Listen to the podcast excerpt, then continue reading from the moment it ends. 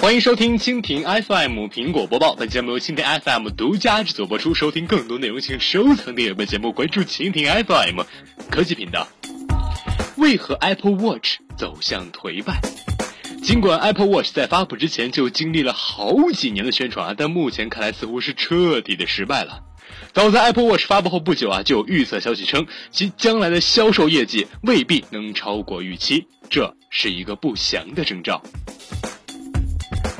北京时间七月十三号消息啊，根据第三方分析机构发布的最新调研报告显示啊，与正式发布时相比啊，Apple Watch 的销量已经下降了百分之九十，这可是件大事儿啊！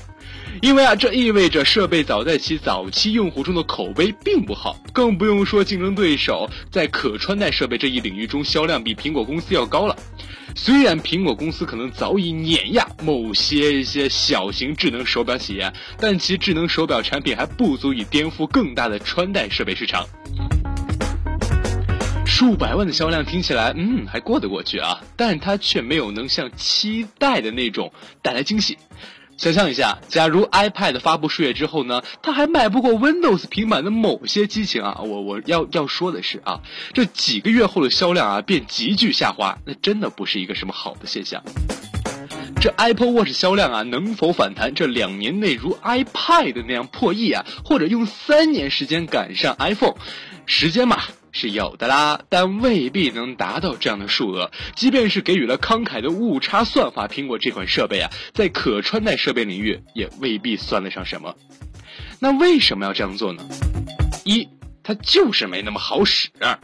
这早期的评论啊，充满了探索的批评，以及关于用户为什么想拥有一款 Apple Watch 的复杂陈词。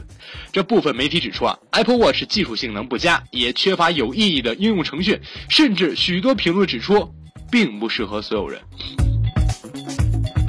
在 Apple Watch 发布之前啊，就有许多开发者抱怨道：“这苹果公司在手表的功能设置方面太急功近利了，大概啊是为了保护手表电池的有限寿命，应用在 iPhone 上运行，传感器和触控反应啊等等都被禁止了。而苹果公司已经发布了一个新的 SDK 来弥补这个缺陷，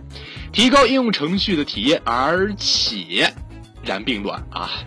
从用户体验的角度来看啊，苹果还没有弄清楚用户在与设备交互的过程中真正想要些什么。试想一下，设备包含四种类型的通知：一是匆匆一瞥，二是短时间的这个阅读通知，三是长时间阅读通知，还有另一种啊，只是在表盘上嘣的弹出了一个数字啊。那么其中部分是用户所需要的信息，而部分是提示用户打开 iPhone 上的应用通知。这里面呀，没有一个可以表明苹果能清楚的怎样才能是用户使用其发明的完美方式。尽管啊，三种不同类型的触摸界面、基础的触屏交互、压感触控以及旋钮啊等，该智能手表在很大程度上啊，依然是依赖其语音识别助手 Siri。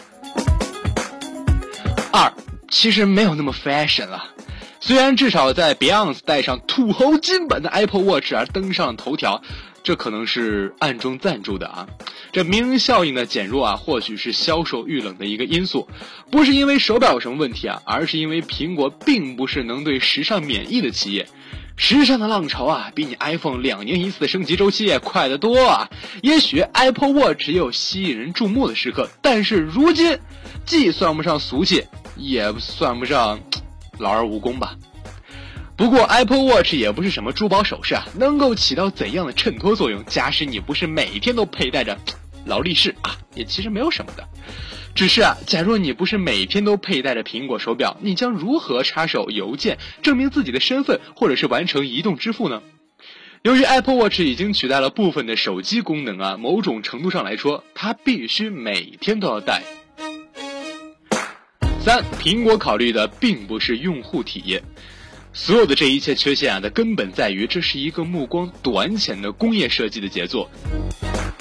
这样表面的处理啊，导致的是忽视了软件方面的设计，而最后讽刺的是，苹果称其软件经验能够帮助解决日常佩戴中令人失望的用户体验。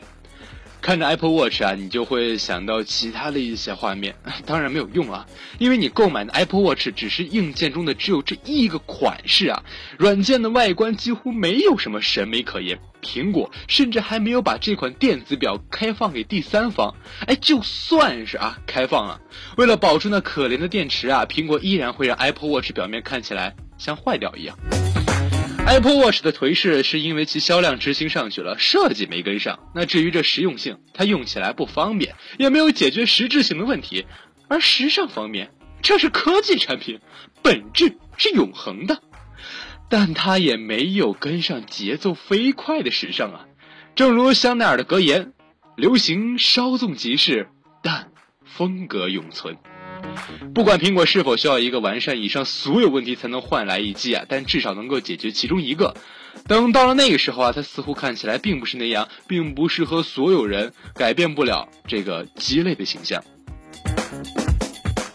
好了，以上就是本期的苹果播报。收听更多内容，请收藏订阅本节目，关注蜻蜓 FM 科技频道。